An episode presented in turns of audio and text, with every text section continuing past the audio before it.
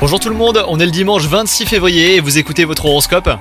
Les poissons en amour, vous devrez regarder vos problèmes de couple en face, ne cherchez pas à les éviter hein, au risque de les empirer.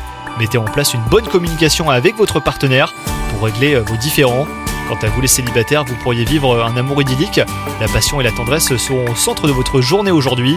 Au travail, euh, des nouveautés sont à prévoir hein, pour vous les poissons. Un changement de poste ou même un nouveau gros projet pourrait se présenter. Vous devrez euh, saisir les opportunités à temps en mettant en avant vos compétences.